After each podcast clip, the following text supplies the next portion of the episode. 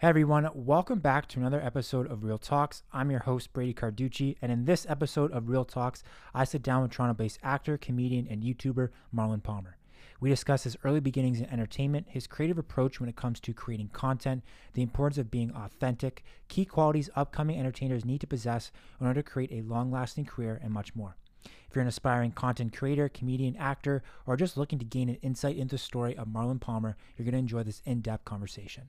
So sit back, relax, and enjoy this conversation with the one and only Marlon Palmer.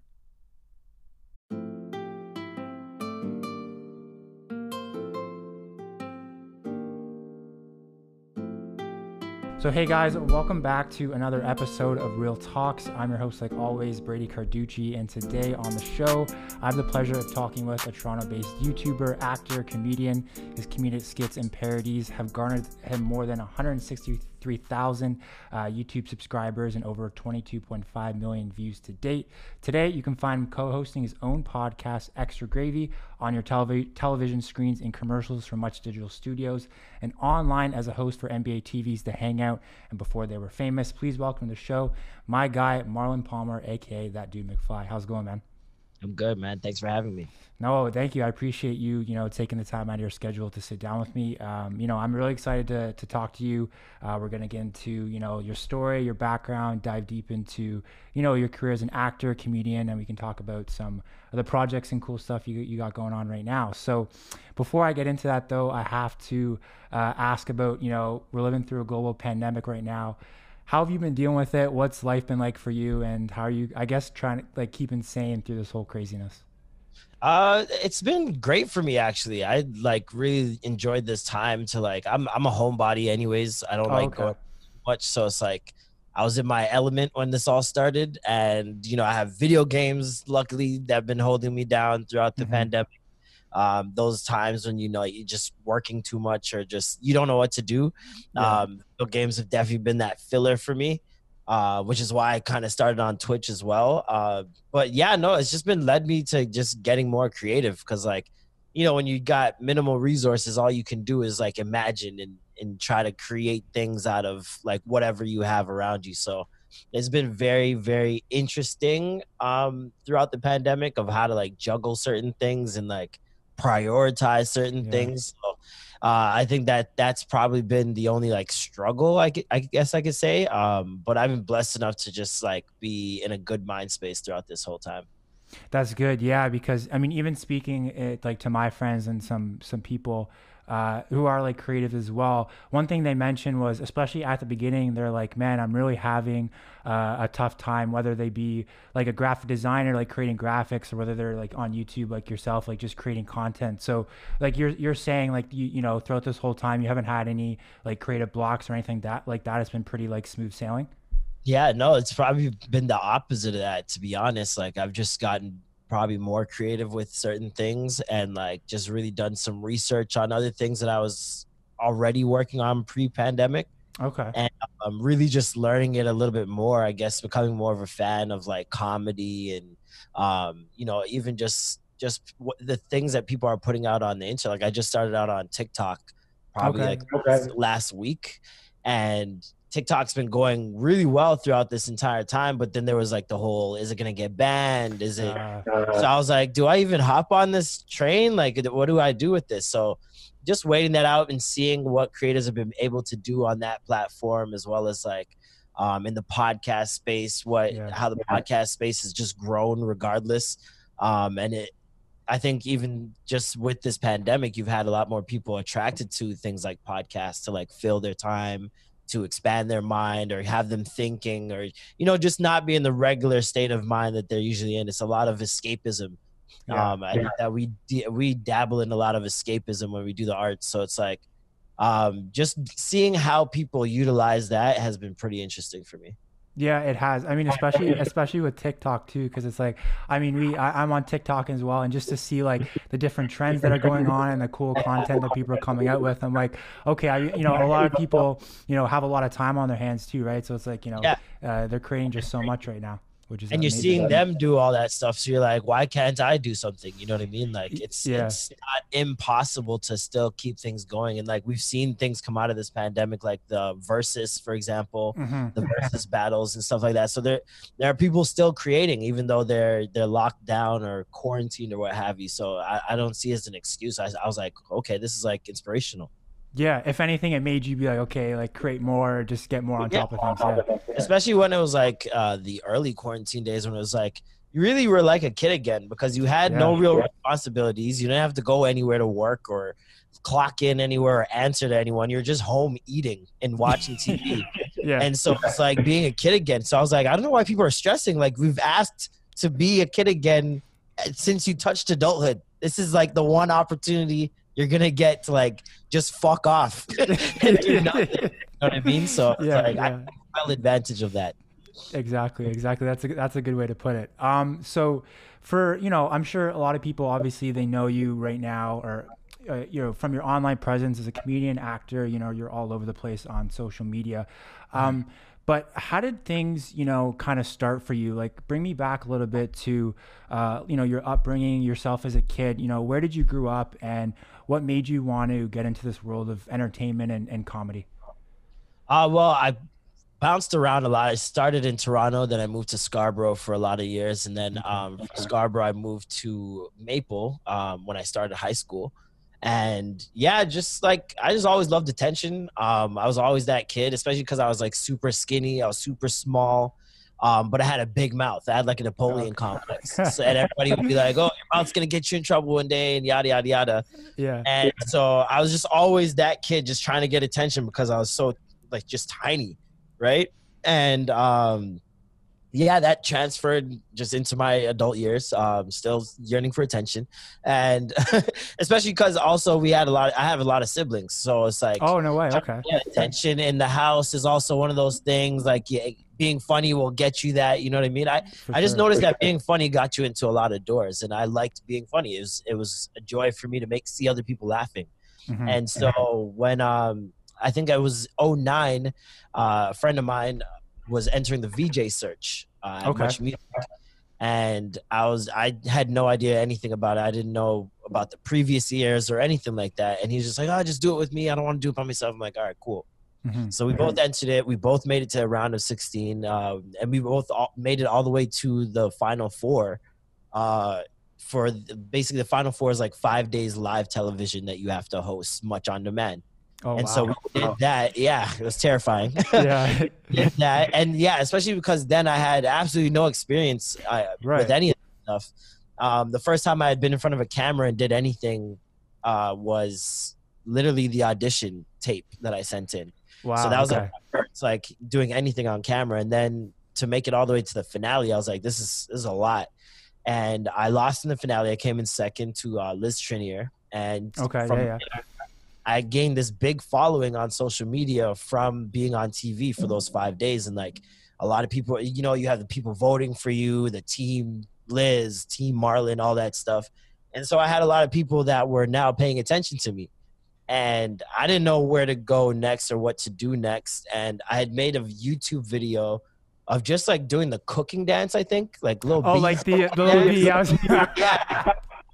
I did like one of those videos. yeah. Like I was drunk in a hotel. It was my friend's birthday, and I was just sitting at a chair, and I just did that, and it Mhm. went like I think it was like fifty thousand views or something like that. I'm like, why are people? I was like, okay. yeah. And then from there, uh, I made just a bunch of different videos. Me and my boy made a video about putting on makeup bad.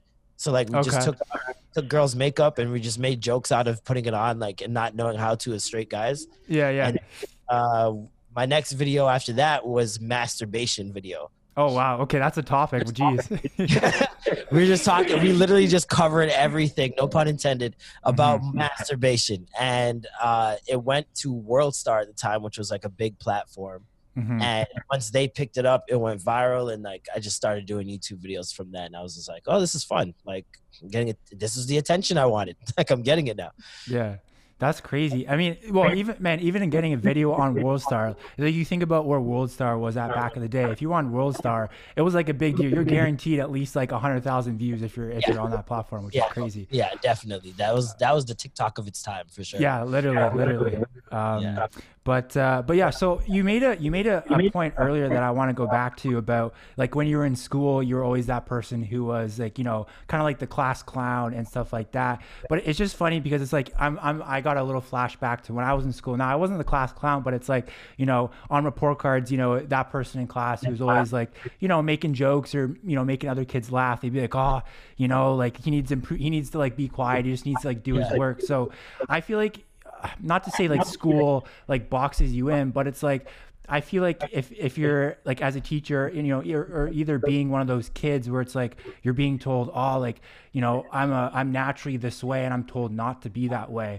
Um, so many kids like will go through that, and it's only later on to you know when they're down their career path that you realize, oh wow, like you know that kid who was a class clown, he really had a talent to be a comedian or an actor. So I mean, when you were, I guess I wouldn't say being shunned or, you know, when you had when you're going through those experiences, did you did you really like take it to heart, or were you more so, hey, you know what, like, you know, watch me in in five, ten years, like, you know, I'm gonna take my comedic talent and really make something of myself, or were you just trying to, you know, kind of figure things out as you went along? Oh yeah, I've always it was always like a, a defiant thing. Like you guys don't mm-hmm. know what you're talking about. I'm not an idiot. I like I know what I'm doing. I know I don't. It was like I think at a very young age I saw through these like the rules at school. Yeah. Um, it started when they would like try to scare you going into like the bigger grade, like, oh, they're not gonna put up with this in this grade, and then they put up with it in that grade, and I was just like, they're lying. Yeah, what's going on? like, it doesn't even matter anymore. And you can't fail me for talking. Like, that doesn't mean yeah. make sense. So at the end of the day, if I got my my work done and my projects or whatever, I was just like, I'm gonna say and do whatever I want. And I, especially with the teachers that really hated it, I would like put my signature on tests and uh, shit, and like you should keep that and like do that all that little cheeky shit. Yeah. And yeah, it was just like I think I recognized that being able to talk was a skill when I was younger mm. because I noticed that so many kids either couldn't speak up or when they did, they said the wrong things.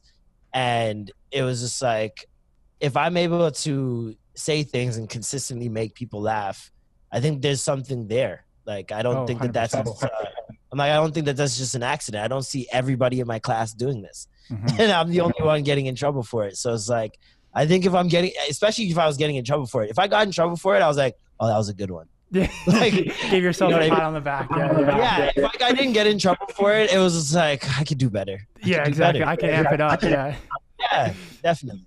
That's funny. Um, speaking of just uh, like developing your like developing your skills, um, just as a comedian actor, because it's like there's no school, there's no like course to like teach you how to be a comedian. So in those early days, like what were you doing to like you know, I guess develop your skills and kind of test content out to see what what people like and what people don't like? Um, well, I grew up on Fresh Prince, so that was just like, well, I mean, it was my DNA. Like, I thought I was Will Smith when I was a kid. Like, yeah. I just, I just thought I wanted to be him so bad that I just pretended I was him like all the time. So that just became a part of my personality okay. growing up and then on top of that i always loved stand up like even as a kid if if i didn't understand what they were saying if people were laughing i'd start laughing with them. It was just okay. like i just i just loved that whole format of someone being on stage and just talking and everyone's laughing. And i'm like that's and my family's laughing. I'm like they're not even in the same room. And yeah. they're laughing like they're there. So i'm like this is crazy. And growing up watching comic view uh, you know watching richard pryor watching eddie murphy mm. like all these guys like just really like I always gravitated towards the funny guys, and I realized that like it was never like I was not the biggest Arnold Schwarzenegger fan or or like even with wrestling, I was into wrestling and I'd always liked the like the funny guy, like that one clown that came in with the dwarf clown every time. I I like I'd lose my mind for it. Mm-hmm. And so I just realized what I gravitated towards and I think uh, from a very early age I knew what I wanted and what I liked and I stayed true to that. Mm.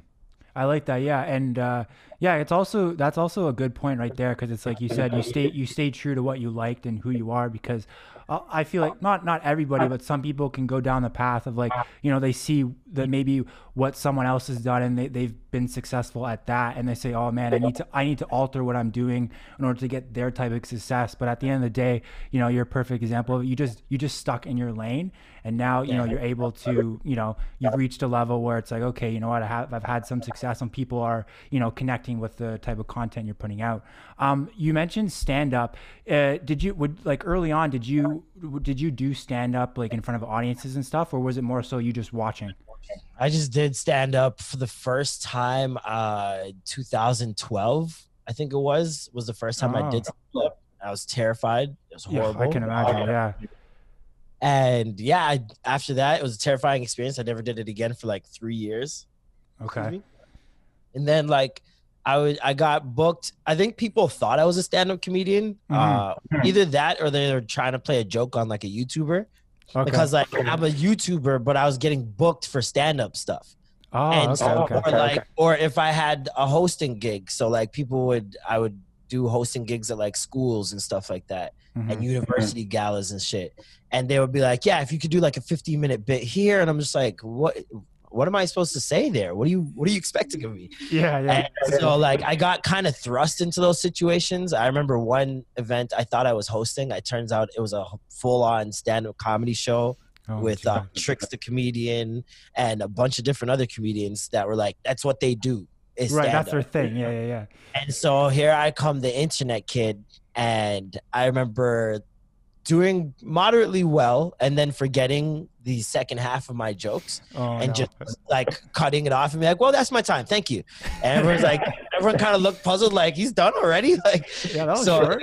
yeah. So it was just like, and I remember the, the look on like the comedians faces when I went to the back and it was kind of like, um, I, I, at the time I didn't realize what it was. I thought they were kind of just like just laughing at the fact that I just didn't finish in time. Yeah. But over time, I realized that it was just like there's a thing between stand up comedians and internet comedians where they don't really give you that type of respect and they don't think mm. that you can do funny things on stage as stand up because it's not edited and it, there's no like you know what i mean there's no mm-hmm. barrier between the audience so it's like i real once i realized that is when that lit the fire into me i'm like okay i'm gonna do this shit yeah, I'm, gonna, I'm gonna show them. Uh, like, yeah, it was it's back to that. I'm gonna show them uh, mm-hmm. mentality, and it was just like after that, I just started doing it more and more. I started studying more and more, and just seeing stand up in a different way. And yeah, after that, I just I started doing pretty well. Started doing more and more shows. I did my first show um, that I put together myself last year, okay, um, in October, and that was like an unbelievable show. It was so fun. And this year, I had planned on putting out my first special, but pandemic, all that yeah. stuff. Yeah. yeah. You know what I mean? Everything uh, kind of shut down. So hoping to get back to that in the future for sure. No, 100%. Maybe like a 2021, 2022 show or something like that. Who knows? Um, so speaking of, of YouTube, I want to bring it back to that because I feel like, um, you know, that's where a lot of people and a lot of your, your audiences and, you know, a lot of the content you put out is, is on there. So the, like so at least the video that I uh, saw that I you know first time I was exposed to your your stuff was the series you put out called "Shit Toronto People Say." Um, I you know I know that kind of blew you up and, and went viral. Obviously, like us being from Toronto, we know okay like why that would be funny because it's like you know the stuff Toronto people say it's it's pretty funny the slang and all that. But what was uh, you know what made you want to create a series like that and, and you know were you surprised when it just like you know took off the way it did? Yeah, uh, I think it was a mixture of a couple of things. Like I, I know around that time, it was like around 2012, 2011. Um, I had like just gotten my own space for the first time, like with roommates and stuff like that. And uh, at the same time, Drake was just on a high in the mm-hmm. world. Was that uh, was that Take Care? Yeah, it was after right after Take Care. It was okay. like probably a year or a bit after Take Care, and like Toronto was just on a high at that point um, in terms of the world starting to like pay attention to us, right? Mm-hmm. Like it's like we didn't they didn't know we were there for a long time, and they finally saw us, and um, so people were getting, especially through Drake Drake's music, people were getting hints of like Toronto lingo and like lifestyle and stuff like that. And they were curious. They wanted to just know more because I, I know a lot of people in the States, especially, didn't know black people were even in Canada. Oh, And so- really? Yeah, they, they had no idea. So I think that was one of those things, especially the fact that he's Jimmy from Degrassi and all that other stuff. Yeah. All those things uh, came in. But that matched with the fact that there was already a trend going around for shit people say. So it was like shit black girls say, shit, Mm. uh, shit white girls say to black girls, shit um, Colombians say. Like it, the list goes on. It was almost Yeah. everyone. Shit janitors say. It was it was literally everything at one point. And I was like, there's no shit Toronto people say. Like we have, and it was kind of like when I thought of that was the first time I thought we have our own world. Like I never Oh, really, yeah, yeah. I never really thought of it ever before because I we didn't really think of ourselves as significant enough to even say something like that. Mhm. And so when I thought of why don't we have a shit Toronto people say, and I kind of like went through the motions in my mind. I'm like, man, we don't have like nobody thinks that this is like a world. Like we have our own thing. I'm like, we have to do this video. We have to do this video. And I, my boy came over. We put together like everything we did was literally like, okay, let's do this, and then we'll do that, and then do this. All right, cool. Film it. Did it. All right, next. What are we gonna do? Let's go over here and do this and do that. And it was just literally just that for for about three or four hours. And um, yeah, once I put the video out, it did pretty well. And then like a couple days later, I think Drake tweeted the video Oh, and geez, that's crazy. commented on it and it was like, oh, this is so funny, doggy, or something like that. And I was in the club at the time. I was at Wet Bar hosting a party, and my phone just started going insane. Like it was just crazy. And people in the party started coming up to me like, yo, yo. And like, I'm like, what the fuck is going on? What's I was like, yeah, yeah, yeah. freaking out. And everyone's showing me what's going on, and I got super drunk that night, and it was just, it was a great night. And yeah, so I just kind of from then I made shit Toronto people say part two. I made shit Jamaican people say, and so on and so forth. That's crazy. Yeah. And the, and the fact that you said it was very like it sounds to me that it was very like off the cuff. Like I thought Yeah. like from the outsider it seems like it was like super strategic, but like the stuff you did, I'm assuming it's just like stuff that just came to your mind or what you've heard your yourselves would use, which is, Yeah. which is crazy. We were literally like, what words do we forget? Oh, right. And we figure out a word, and then we'd be like, all right, how are we gonna do this? How are we Yeah. gonna fit this word in? Okay, let's go to the barbershop. And then we'd sit at a barbershop and just talk shit for a bit. And we we try to just throw in as much slang as humanly possible into every scene. yeah. And then when I chopped it up, I'm like, we gotta kind of isolate. Like it's just too much at once. Each Mhm. scene has to like focus on one thing or one aspect. And so when I started chopping it up, that's when like it became what it is. Okay. Okay. I like that. That's awesome. Um, so I guess on the on the topic of viral videos, I mean, it's not just that video, but a lot of your content has gone uh, viral throughout the course of your career. So when you're, I guess your creative approach, so when you're, you know, thinking of ideas or putting content out there, are you like, is there a certain formula or secret sauce that's like, okay, you know, if I do this, you know, this this this video is guaranteed to go viral, or are you more so like focused on, okay, you know what, what do I want to put out, and then um, what's something that my audience is going to connect with at the end of the day? Like, how do you approach this?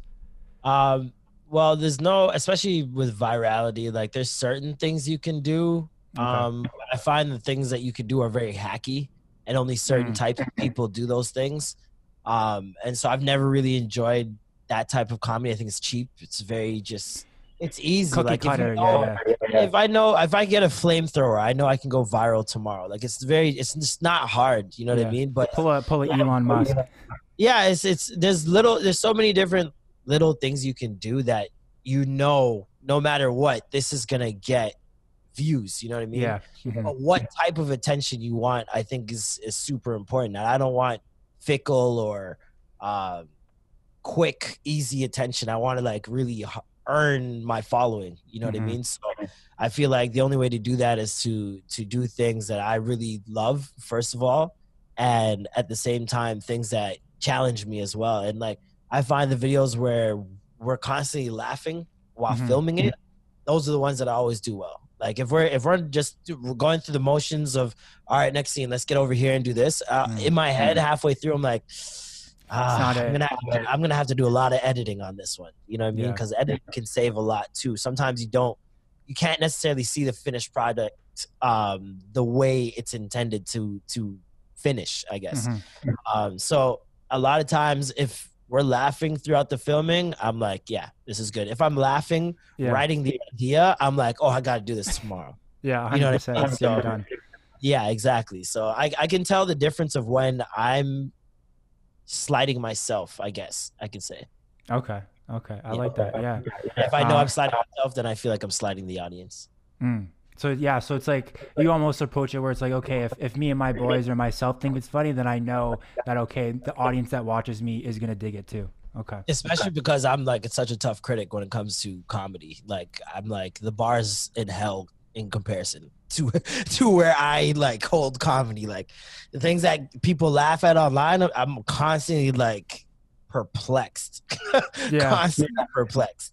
So it's especially the people with like humongous followings. Majority of the people with humongous like it's astronomical the following. Yeah. They're almost never the funniest people. Like if they were, they would be out of here, but they're stuck to these platforms because they're not funny outside of that. Mm. And I noticed that a lot, especially with the bigger, um, the bigger social media platforms, like the guys in the in the 1000000s Mhm. and you still don't see them in movies or creating their own movies. I'm just like, or a stand-up special on Netflix. None of these things. I'm like, it, it proves what I'm thinking of you already. like this is this is perfect for me. you were saying about um, just you know uh, you know the, a lot of the, the big comedians you know you see online and uh, that stuff you're looking at their you know their content you're like man you know what? Like the stuff i'm putting out is you know i'm actually laughing at and people are connecting with. So um, your your point earlier, you were saying that like you know you never see these these type of comedians transition to you know their own Netflix show or have their own series, which is crazy because it's like as someone who's not in the industry, I, I didn't even take I didn't even take that in. That's not something I wasn't even looking for. So that's some Yeah. that's some good perspective that I'm gonna I'm actually gonna gonna look at now too. So it's it's, it's There's, crazy. there's like a there's a select few that like they branch out. You know what I mean? Like you have Lamont who was doing a lot of social media stuff. You have um Lizzie. Is it Lizzie? Uh, Liza, Liza, sorry, Liza. Liza, Liza, yeah, Yeah, yeah, you yeah. Liza who is hilarious. Mhm, And once she got that big following, she's out of here. She was mhm. interviewing the president. She had her own TV show on Netflix. Like the there's certain people who like get those followings and they're not done in a cheap way. And you could always tell which ones they are because the ones that get the big following and you see the same type of people in their videos that are in other big followers videos like you'll have this one guy playing a ukulele for some reason Oh yeah, yeah. you know what I mean? Like those, I, I can tell what your goal is once you do certain things. If you got a video and for some reason there's three dwarves on the cover, on the thumbnail of the video, I know what you're going for. I know Yeah. what your intention is. You know what I mean? And I know also that you need these things to offset whatever you're lacking or need to compensate with. And Mm. so like I that's how I view all these things, especially with comedy. A lot of things in my opinion are hack, which in like comedy world just means cheap, easy jokes, like things you know is gonna work, but it really doesn't satisfy you or gratify you deep down because you know you didn't really earn it. Mm. If that makes sense. yeah, yeah, And yeah. so I can't live in that world. Like some people definitely they see the dollar signs and that's what works. You know what I mean? But Mhm. I just can't do it. No, I and I res- honestly I respect that because it's like it's it's you know like you were saying to do those hacks just to get that success. That's kind of the easy way out, right? Rather than taking the mentality that that you know you've taken where it's like okay, it might take me an extra two three years to get to that level, but it's like I'd rather put down that foundational work so I'm not um, what's it like boxed in, I guess you could say, and and Yeah. kind of uh, segregated here, which is good. So speaking of that, I want to transition now to talk about you know the business side of the of the entertainment industry because you know I feel like you're in a unique position where you're obviously a creator on these platforms, but then you're an entrepreneur, and I, I feel like you're you know you, you get that side of the the industry um, from behind the scenes. So you know, today I feel like with social media really popping off, it's like you know you see young adults, you see young teens, like you know, uh, you know every time I'm online, uh, I'm online. It's like you know, you know this this teen's blowing up on TikTok or this person's blowing up on YouTube. So we're we're really in a landscape now where people have moved have moved away from the conventional. Oh, I just want to go and get that nine nine to five job to support my family. And now so many so many people are be like, no, like I want to make it on YouTube. I want to make it as a content creator. So do you see, as someone who's in the industry right now, do you see this phenomenon um, only getting bigger as time progresses? And for those young teens out there who are, you know, who have some internet like fame or some internet notoriety, what what are how do they how do they prepare themselves for you know all the success all the the things that come with that success?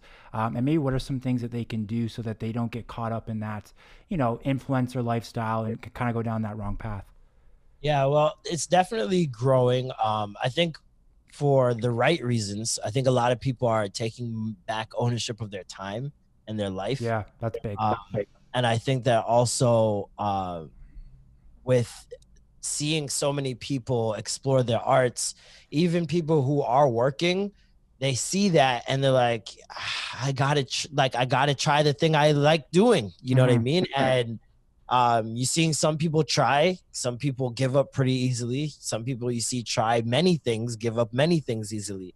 And then there are some people who just stick through it because they love it and it's just what they love to do. So I find the people who do it because they love it and not because they want fame yeah are the ones that do the best um, in terms of personal and like mental health uh, because it, there's something about like going back to those those really large platform people like a lot of them crash and burn like right in front of our eyes we yeah. see it all the time like i haven't i don't know a so, single social media couple that has worked uh, even the biggest ones in YouTube yeah. history. I don't know one that's worked, and it's because they're chasing fame. They're not even chasing their relationship anymore. And so, like, when you're doing something that you love, regardless of however many people you get, I think at the same time, before you start anything, you got to define what success is to you. Mm. Um, success for some people is a million followers. Some su- success for some people is selling a couple of their recipes or selling an ebook or whatever. Mm-hmm. But if you don't go in and define what success is for you from the jump, uh, or at least while you're doing it, uh, I think you're always just going to be clueless. Like you're just going to be running in every direction, trying to do everything and trying to serve all people. And you can't serve all people. Everybody's not going to like you. Everyone's not going to like what you do. Um, everyone doesn't have to either. Yeah. And I think a lot of people go into it looking at what other people get and only seeing the good parts. So like they're only seeing the brand deals, they're only seeing the um the red carpet invites, but they're not seeing the people calling out insecurities in their comment section. They're not seeing people sending death threats in their their um inboxes or mm-hmm. um people trying to get them to save them from killing themselves like these are things that you get a lot. Like I've gotten an enormous amount of suicide like threats wow. and can you help me right now and like you don't know what i'm going through you know yeah. what i mean like yeah. It, not to say anything you're going through is is worse or better but you don't know what this person's going through but these people have to deal with that on that end all the time especially mm-hmm. in terms of like charitable like if people think you're rich I can't imagine. No, I've made sure to make everyone know I'm not. I've yeah. made that throughout my career. Don't ask me for shit. So yeah. I can't imagine the people who are out here flexing Range Rovers and Jeez. money Jeez. giveaways and PS5. I can't imagine their DMs yeah. with people saying, "I'm late on rent. Could you send me a thousand? Or like, there's a lot of weight that gets thrown onto you as an influencer that you don't really talk about because it's other people's shit.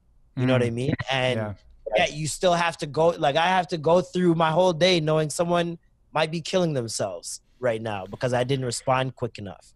Yeah. To, a, to a message, you know what I mean. So, so wait, so uh, like, I want to just key on that point. So, how do you, so having people message you that type of like, inf, like life or death information, yeah. and you're sitting there, it comes on your phone or your computer like how do you how do you mentally deal with that like do you is there like a weight on your shoulder do you feel responsible like how do you deal with that because that's not that's not really a normal occur like normal occurrence especially getting getting that in volumes yeah it's like i just try to keep treat every case like case by case like yeah. uh, whenever people send something to me I'm like, okay, do I like do I respond to this? Am I in a mental state to respond to this? Mm-hmm. Is this an attention grab? Is this like there's so because there's times where you'll say that and then someone will veer off into conversation that had nothing to do with what they initially said. And it's yeah. like, did you just do this to just get me to talk to you in the DM? Like so it's navigating all that is just very sticky. It's also very like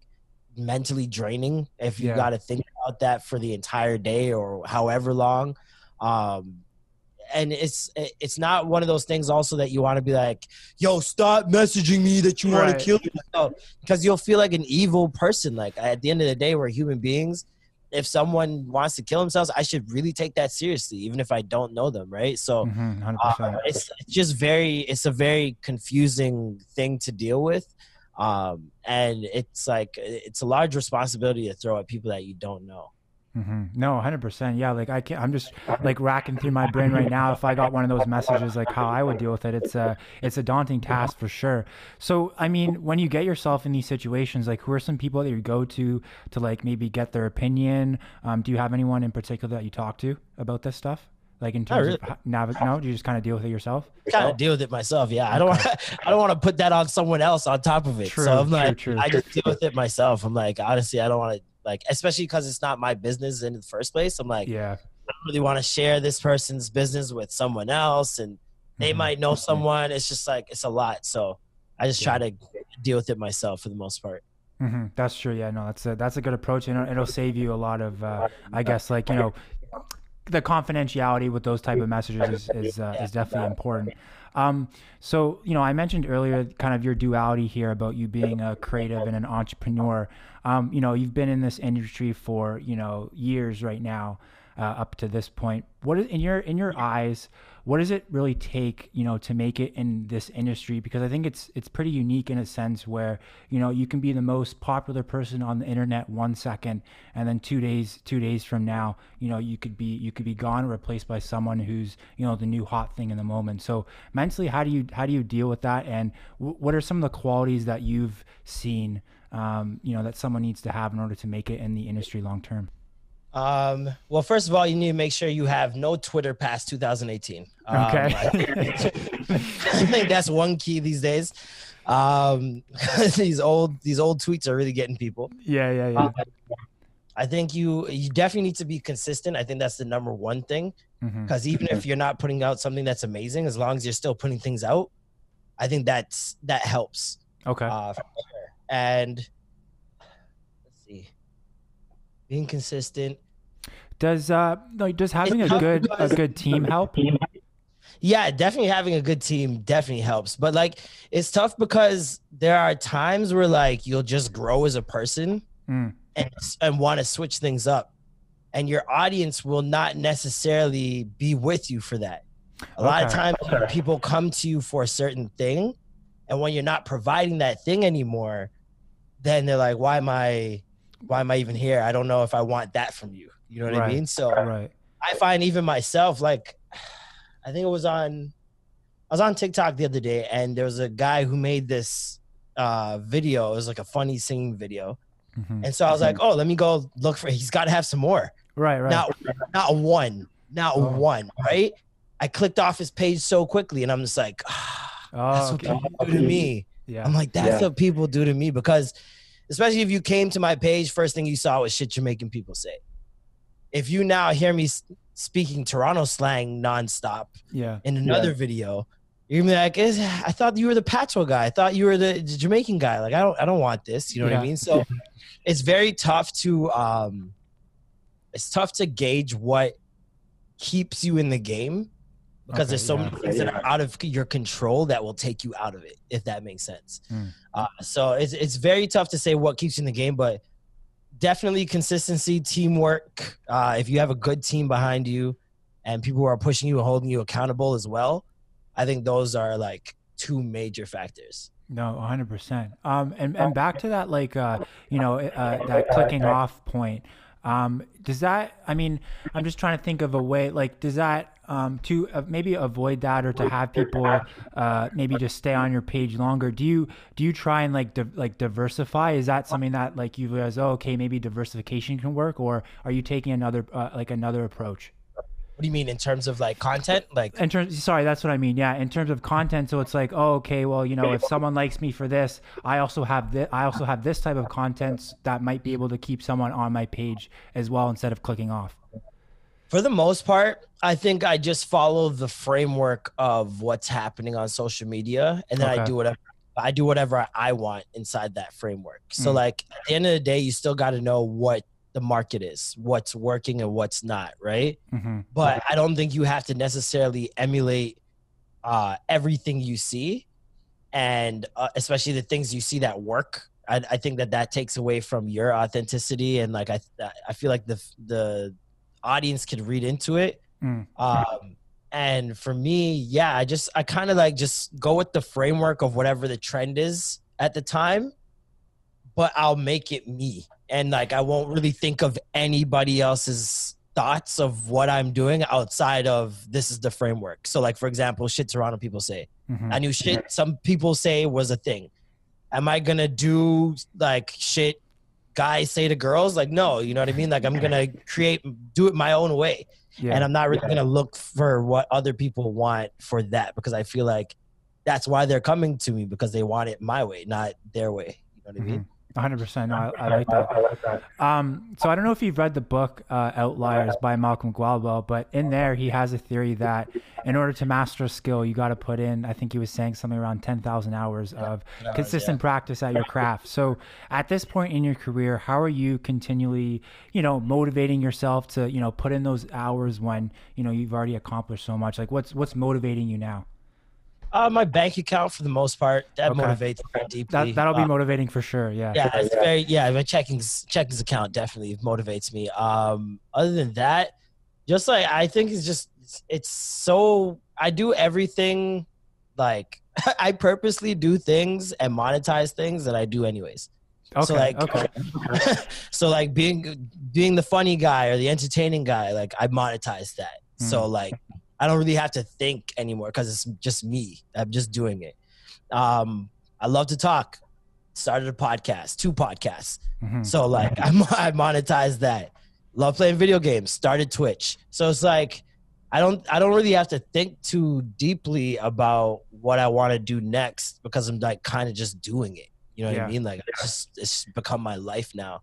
And um even in the things that like you have to do, like I still enjoy them. Like, you know, you have to put out promo for a project or you have to do a brand sponsored tweet or anything like that. Like I still just enjoy these things. And at the end of the day, it's not fucking picking up moving furniture. It's not Yeah. fucking irrigating lawns. Like i life could be a lot worse. So for me to complain or anything like that would be like crazy. I just, I just go with the flow in a mm-hmm. sense.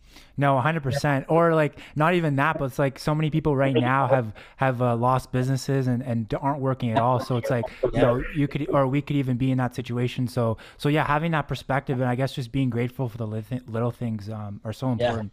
Um, Definitely. so just the kind of the ending question here on this topic, you know, for uh, we we started this conversation to, or this section talking about like teens and young adults on the platform. If you have and if you could offer one piece of advice for that kid right now who um, you know maybe wants to be in your position or wants to have you know the audience or the things that you have, um, or is even just you know and, and is starting their journey, what type of advice would you give them to make sure that they you know they just keep a level head and they're they're doing it for the right reasons?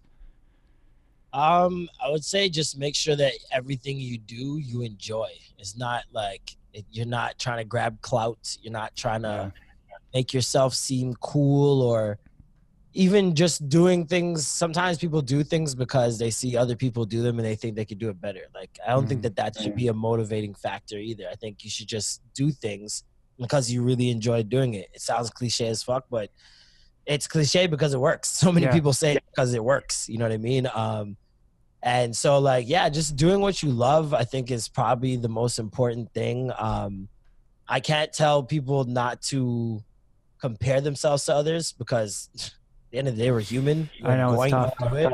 You're going to do it, You- even if you don't want to. Your mind does it for you. Yeah. And so, like, it, it's just the age we live in now, where everybody shows off everything they have and tries to make other people jealous. It's a it's a jealous social network. So, yeah.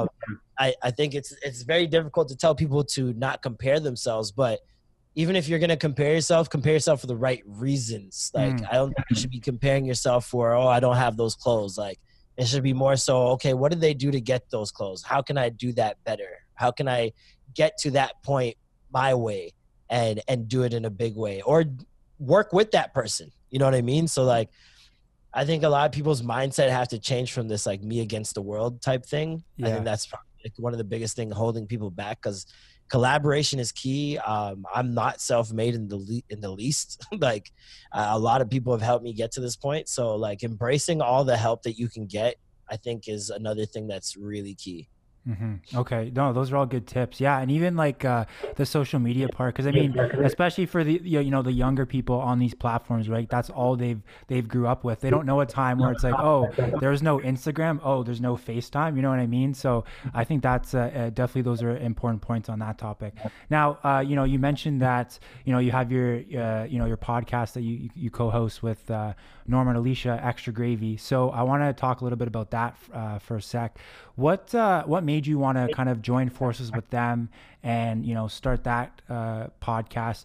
And you know, for people who uh, you know come across your podcast and listen to the conversations you and the team put out, what do you want them to take away from you know the content and the stuff that you guys are talking about?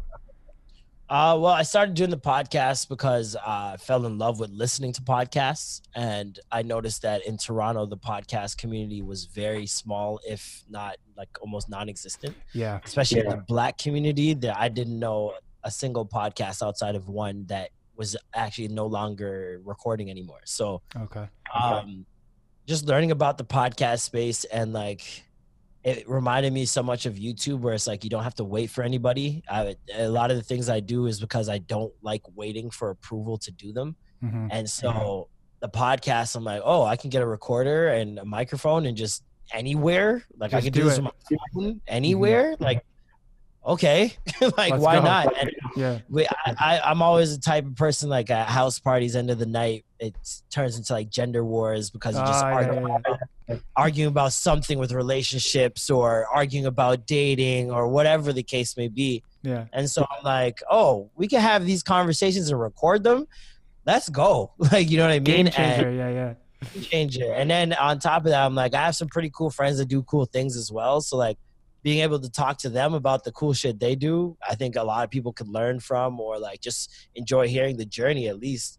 Um, and yeah, when Alicia and Norm came on board, um, Alicia came on this year after um, leaving Flow.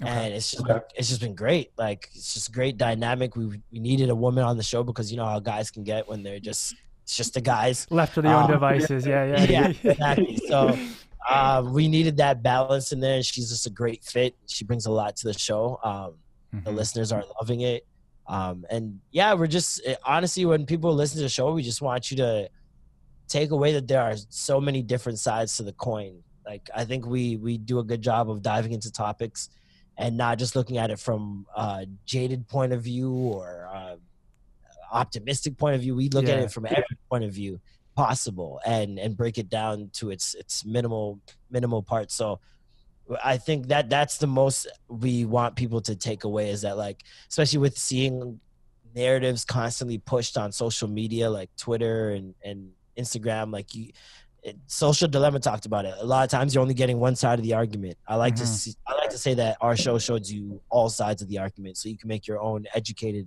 opinion on it and here's our opinion as well Yeah.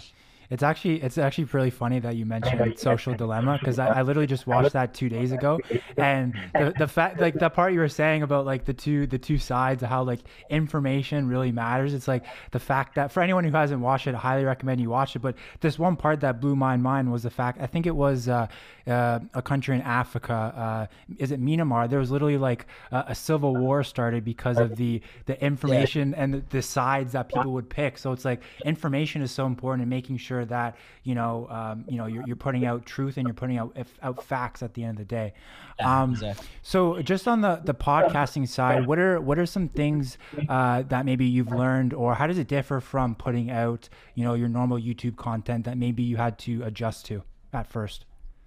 well it's my most it's the thing i've done the most consistent in my entire life um, Okay. and so i understood going into this from other platforms where i kind of faltered was i need to be consistent that's Mm. one thing um, especially because of the fact that the podcast world is really like it's so new especially in toronto in canada um, especially in the black space. Yeah. Uh, I, I was like, I got to be consistent and I got to like show people what this is and what it's capable of. And like, I think a lot of times I tend to, I tend to jump on things that like no one's, I don't want to say no one's really doing, but not a lot of people are doing because I want to, I like the challenge in it. I love building Okay. things.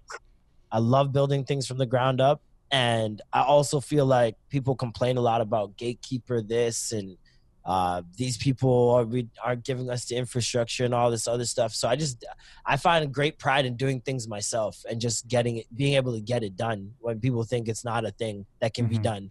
You're like uh, no no excuses type of guy. Yeah, I don't think there are much excuses for a lot of things. Like uh, I was the type to make excuses very early on and realize how fake I was being to myself. And I'm like, why am I like trying to impress myself? Like that's weird. So Yeah. it was like I, I I don't see many excuses, and if I I don't see them as excuses, I see them as uh uh like I, fear. okay, I see them as excuses, but excuses for myself as Ah, opposed to excuses for why I can't do a thing.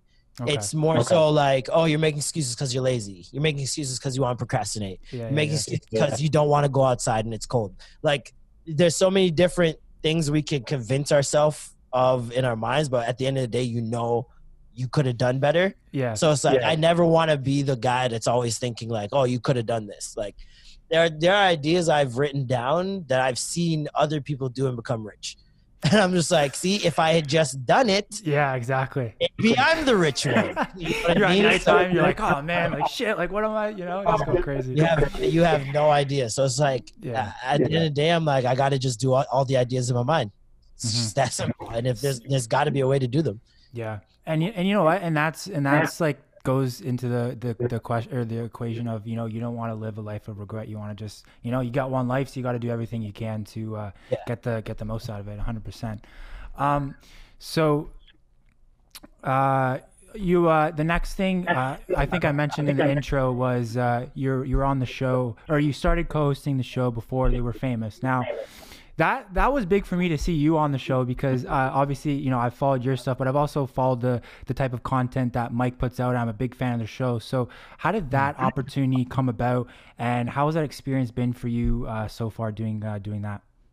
Yeah, uh, Mike hit me up uh, last year at some point and really loved my videos and um, wanted me to come in and see if I was interested in, in working with them. Okay. And um, I wa- I went in there and we just like he's like, oh, he gave me a script. He's like, okay, let's just try bang this out, see how you feel about it. Like if it's something you enjoy, we can keep doing this. I was like, all right, cool. hmm And so we did one video. I was like, this is this is dope. Like it kind of reminded me of Much Music Days Right. Right. Right. And I love hosting. Like I just, I, I- it's very easy for me, and the especially with a teleprompter, I'm like, this is crazy. Like I have to usually memorize shit. Right. so, Right. so it, it was, um, it was dope, and it kind of took me out of my box too. Like I wasn't really doing anything like that, hmm and I, t- I, I take those opportunities as like signs from the universe sometimes, where it's like, okay, this is what you should be trying out. Like if it feels good what I'm doing, and I'm just like, yeah, I should probably keep doing this. And so um, we started working together. Uh, there was a lot. Of, there was a time where YouTube was like copywriting everything, Oh, really? uh, copyright striking everything. Um, a lot of the investors had pulled out of YouTube, and so the money had just gone down um, significantly for all creators. Mhm. And so I had to take some time off from the channel. But this year I came back um, and working ever since. Nice. Okay. No, I, I like that. That's good. And it's just, uh, I like the point that you made where it's like, you know, you're, you're, you're, it, that, that show in particular helps you to kind of journey out of your box. Cause it's like when you, when you do so many things, um, you know, people can't really, you know, oh, he's just a comedian, he's just an actor, which is good. Cause, you know, that just gives you so much longevity, um, you know, Yeah. long term. Um, so, um, lastly, uh, you know, I want to kind of get into, you know, 2021, uh, you know, hopefully, I'm knocking on wood right now. This this pandemic gets gets better, and we're kind of all out of this COVID situation. Um, with the amount of focus you've applied over the years to kind of get yourself to the point you are at today, and all these opportunities that have come about, what's your what's your mindset going into this new year? Um, you know, and is there anything in particular you want to accomplish? Any projects you really want to put your foot down and say, you know what, I'm getting this done? Like, what what what's the type of mindset you're going into uh, this coming year? Yeah, just ramping everything up. I think every year I've done um, a great job of just elevating everything I do um, or adding to it. And so, like, I see, especially for my second podcast, the C Stand, um, that's kind of what I want to put a lot of energy into next year. Okay.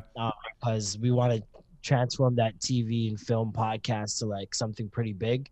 Um, and be able to do some pretty cool things with, in the city the, for the ideas that we have. Mm-hmm. Uh, also, extra gravy, same thing. Like we're getting a lot of great opportunities right now. We just did a sponsorship, our first like major sponsorship with Footlocker in October, oh, wow. and now uh, Courvoisier this month. So um, things are looking up for us in the podcast space. Um, I have some other projects that I'm working on uh, in gaming, uh, okay. uh, specifically um, that I I can't really talk about yet, but okay. will be dope for the city, um, especially for Toronto. Uh, outside of that, I want to start a board game league. Um, okay, okay, interesting. I, I want to start a board game league in the city. I think it would be really dope to, because I find that there's not a lot of things for people to enjoy in in Toronto. Like if that makes sense, yeah. there's only so much things you can do until it starts getting repetitive, yeah, and. Uh, and you start going to the same thing every year on this day. And it's just it's very repetitive after a while. So like i kind of wanted to um, put together a board game league to like shake things up. I love game nights. I know everybody loves fucking game nights. Me too. I'm a fan too. Yeah and some people get really competitive right? But yeah. that energy that energy kind of just stays wherever that game night was and then everybody just goes back to their lives. Right. I want that energy to continue for a couple months. Okay. you know what i mean? Okay. And um, i kind of want to do like an east versus west have teams kind of set it up like a real like nba league type thing um, i want to have refs commentators all that good stuff so just working out the kinks of that. I already got the logo done. Okay, nice. Okay.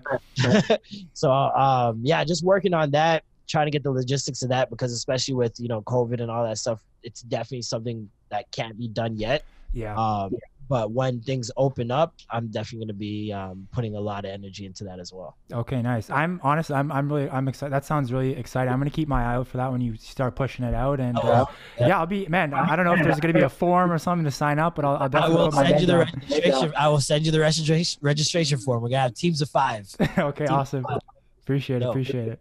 Um, so for people out there who, you know, they want to learn about more about you, they want to check out the podcast, check out the channel. Um, where's the best place for them to find you at?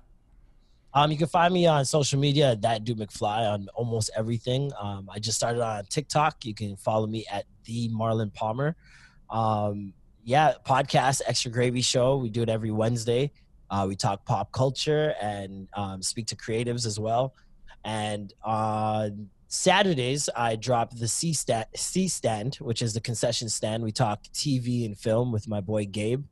Um, we just started that about a month and a half ago. Uh, we've been doing really well. It's like we have about 10, 11 episodes out so far. So if you guys want to check those out, talk about Queen's Gambit. We've talked about Game of Thrones. We've talked about uh, just we cover a lot, and we talk about especially um, new movies being announced and um, certain um, movies or TV shows that are coming out and stuff like that, and give you a little bit of preview. So we uh, we dive into a lot of the TV film industry with that.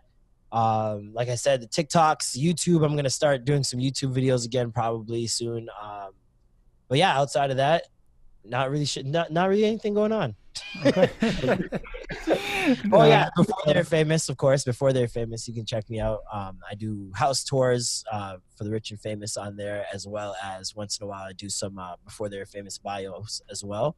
And on Thursday nights on Clubhouse, if you have Clubhouse, we do Midnight Society where we review like new music that drops. Okay, nice. You're you're you're everywhere, man. I'm telling you, it's TikTok, Clubhouse. Jeez. I'm, trying to be, I'm trying to be annoying. I'm trying to be annoying come 2021. You know what? I, I like it though. And guys, you know what? All those links Marlon just mentioned right there, I'll make sure to leave in the description box below. So you guys, uh, you know, easy picking for you guys. Just go down in the description and you'll be able to uh, find that all there. Um, okay, so lastly, um, I want to just have a, a, quick rapid fire question game here. I'm just gonna rifle off some rapid fire questions, and you can give a rapid fire response back. That'd be great. Cool. Ready to go? Yep. Okay. So the first one, Drake or Cardinal Offishall? Drake. Drake. Okay. You answered that pretty quickly. I thought there'd be a little dilemma there, but I thought this was rapid. I thought it was rapid. true, I didn't true. know. So there are only two shows on. T- so there's only two shows on TV. Which one are you watching? The Boondocks or Fresh Prince of Bel Air? Fresh Prince of Bel Air. Okay. Who has the better chicken sandwich, Chick Fil A or Popeyes? It's a tie. They both lose. okay. Lastly, um, if you were an, if, if you were an artist, um, which Toronto label would you sign with, OVO or XO? I'd side with OVO. Okay, good choice. I like that. Alrighty, uh, guys, that concludes the interview. Marlon, I really appreciate you sitting down with me, man. I had a great time talking with you. Um, guys, like I said before, I'll make sure to leave um, all the links Marlon mentioned in the description box below, as well as our own links. So if you guys want to keep up to date on the content we're dropping, you'll be able to do to uh, you'll be able to do that. Um, Marlon, thank you again, guys. Thank you for watching at home, and we'll catch you on the next episode of Real Talks.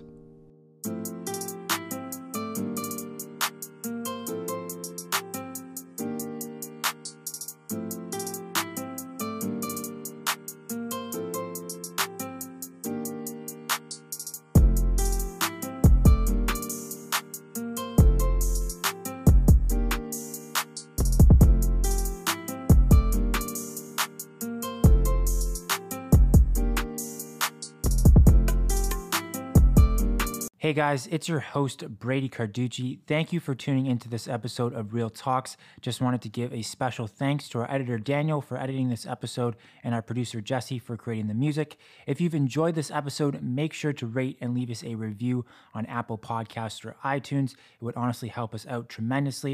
If you would like to stay up to date on new episode releases, make sure to hit that subscribe button. You can also follow us on Instagram at Real Show. Thank you, and I'll see you on the next episode of Real Talks.